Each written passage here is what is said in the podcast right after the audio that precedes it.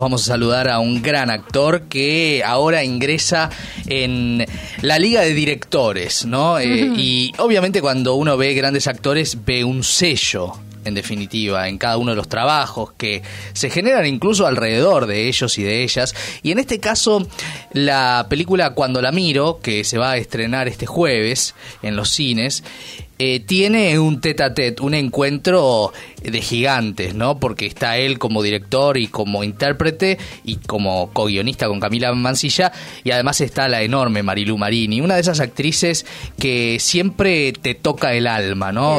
Hermoso verlos juntos, además. Sí, hermoso encontrarse en esta película Cuando la miro, que es el debut de Julio Chávez como director cinematográfico.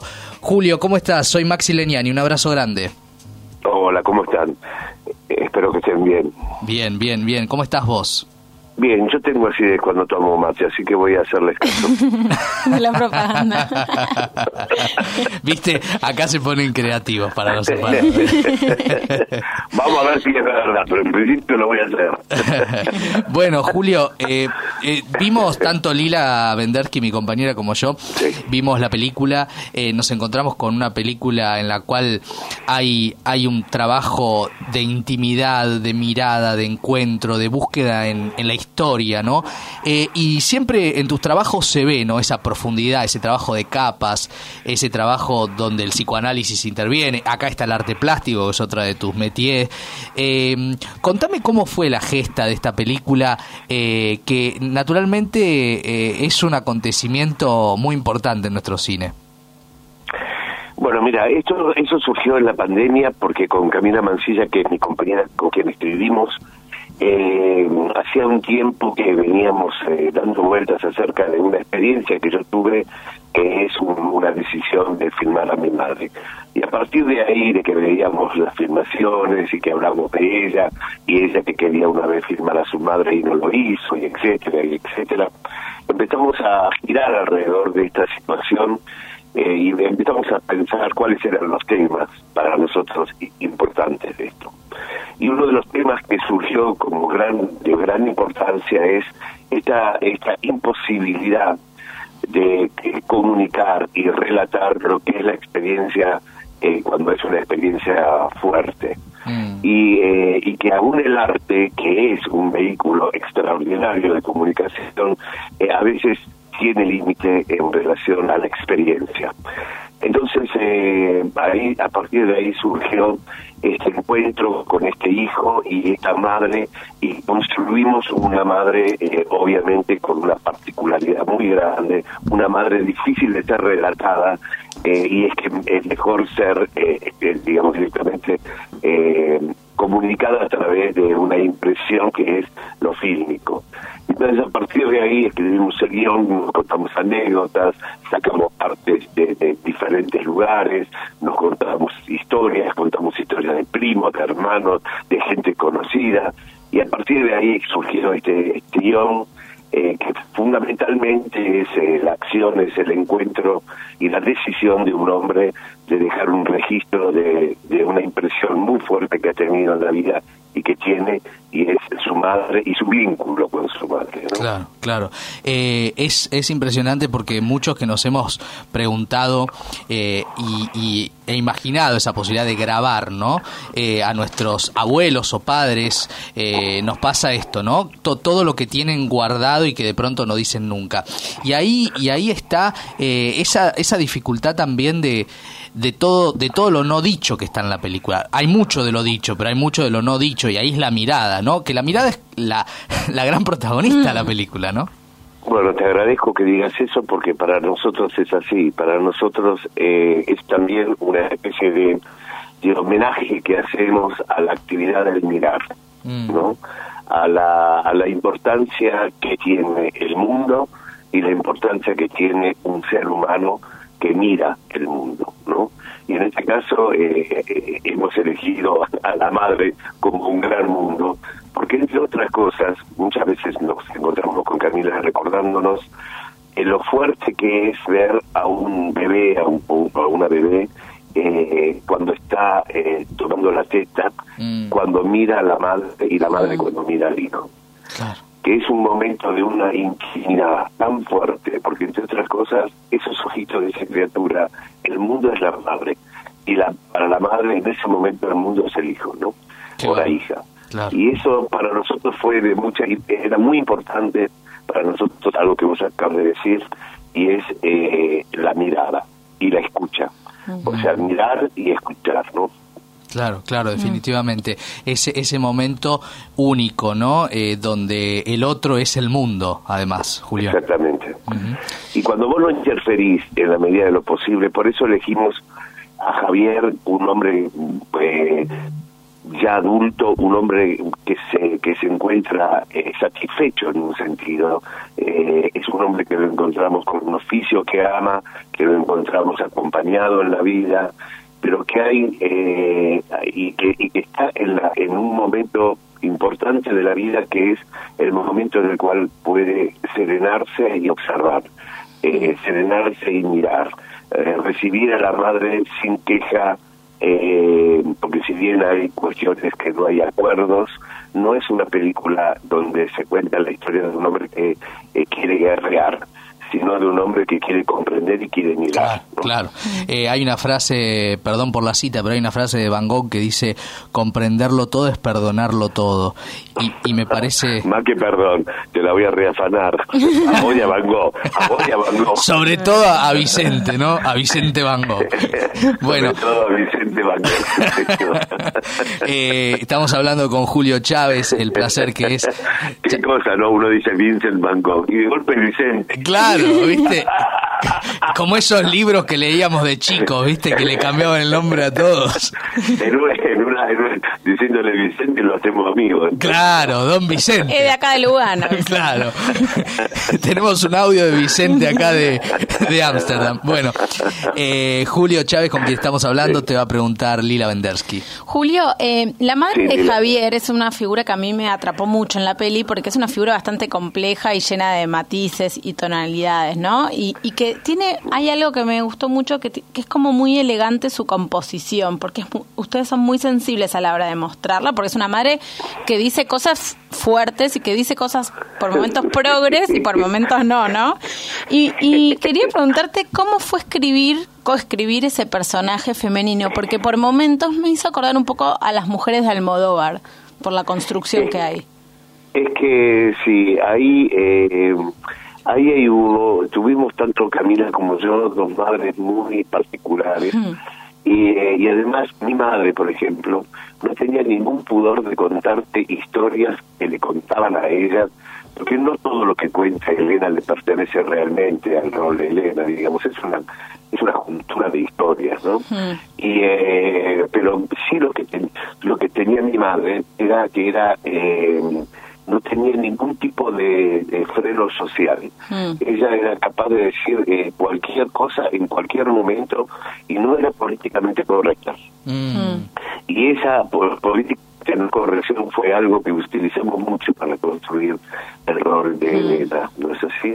Sí. Y además quisimos contar una madre como madre políticamente incorrecta. Sí, total. Porque lo que nos importaba mucho, y me importó mucho a mí como director, y en el momento inclusive de dirigirla a Marilu y de dirigirme a mí mismo, es contar dos seres que en un sentido como madre puede ser muy brutal ella, pero que por otro lado Javier tiene una gran admiración y se quieren. Claro. Entonces, que más allá de lo políticamente correcto, uno podría decir, la verdad que como mamá no ha sido muy buena, si querés llamarlo, pero él advierte que es un hermoso ser humano la madre. Claro.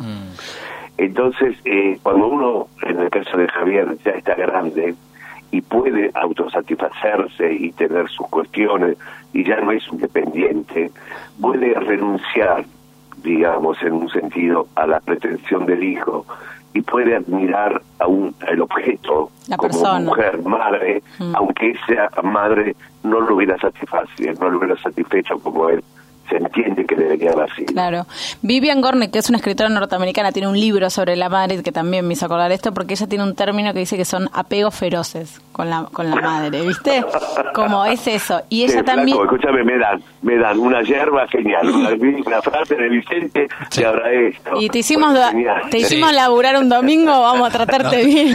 Nos trajimos, tenemos un cuaderno con 20 frases más, Julio. Pero es linda esa frase. Unos jóvenes atorrantes. Sí. Es una linda. Y también ella habla de algo que también aparece en tu peli, que es como ese sentimiento de incomodidad a veces con la madre. Que se ve mucho en la película. Que se ve mucho, que por eso me gustó. Sí, por eso también está, desde el punto de vista pensado de la dirección y de la autoría, una sesión con una revista estratégica. Sí. Para poder también colaborar un poco para que se comprenda el espacio de Javier, y también se ilumine algo que la película tiene, y es la dificultad que tiene Elena de mirar a su hijo. Total. Tremendo. La dificultad, porque hay también una estrategia, y es que no le pregunta nunca acerca de su obra de arte. Nunca. Total. No hay una sola pregunta acerca de su obra, que para Javier es su expresión. La madre está totalmente desinteresada.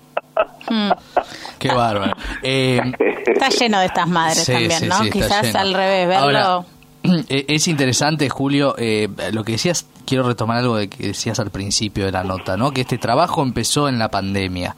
Y es una película donde uno ve ese vacío, ¿no? Que, o sea, a esos espacios vacíos. De pronto aparecen muchos personajes, dejan los cuadros, dejan las obras de arte, pero digo, es más que nada una intimidad de uno o de dos.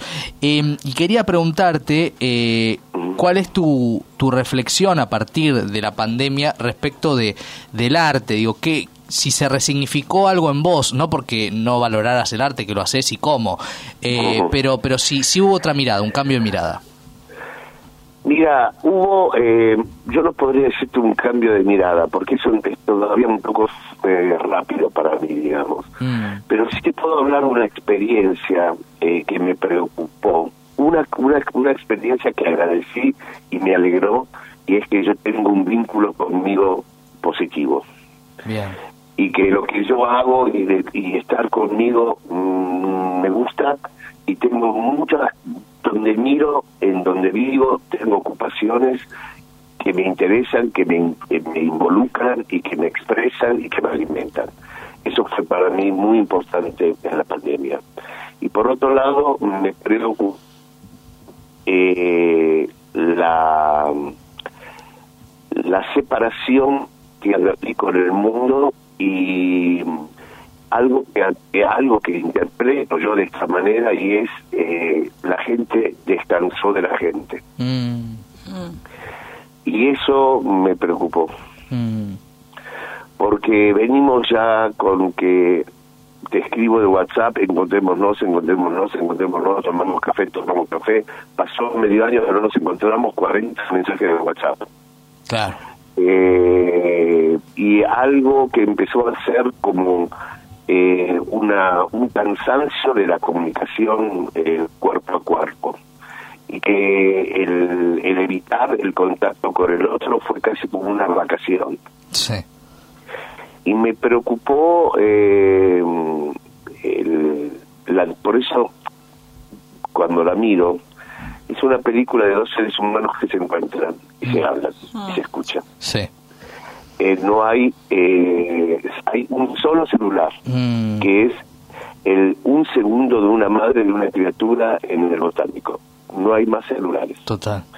Queríamos, y yo soy un convencido, tal vez porque soy un hombre grande y tal vez porque me dedico a la comunicación y al teatro, que hoy todavía los seres humanos que se hablan construyen mundo, construyen movimiento, construyen comunicación, construyen mundo, y que el ser humano, la mujer y el hombre hoy siguen teniendo un poder extraordinario, que es la percepción, la mirada, la escucha, la palabra, el contarse algo. Claro. Y la pandemia, en ese sentido, a mí me despertó todo esto.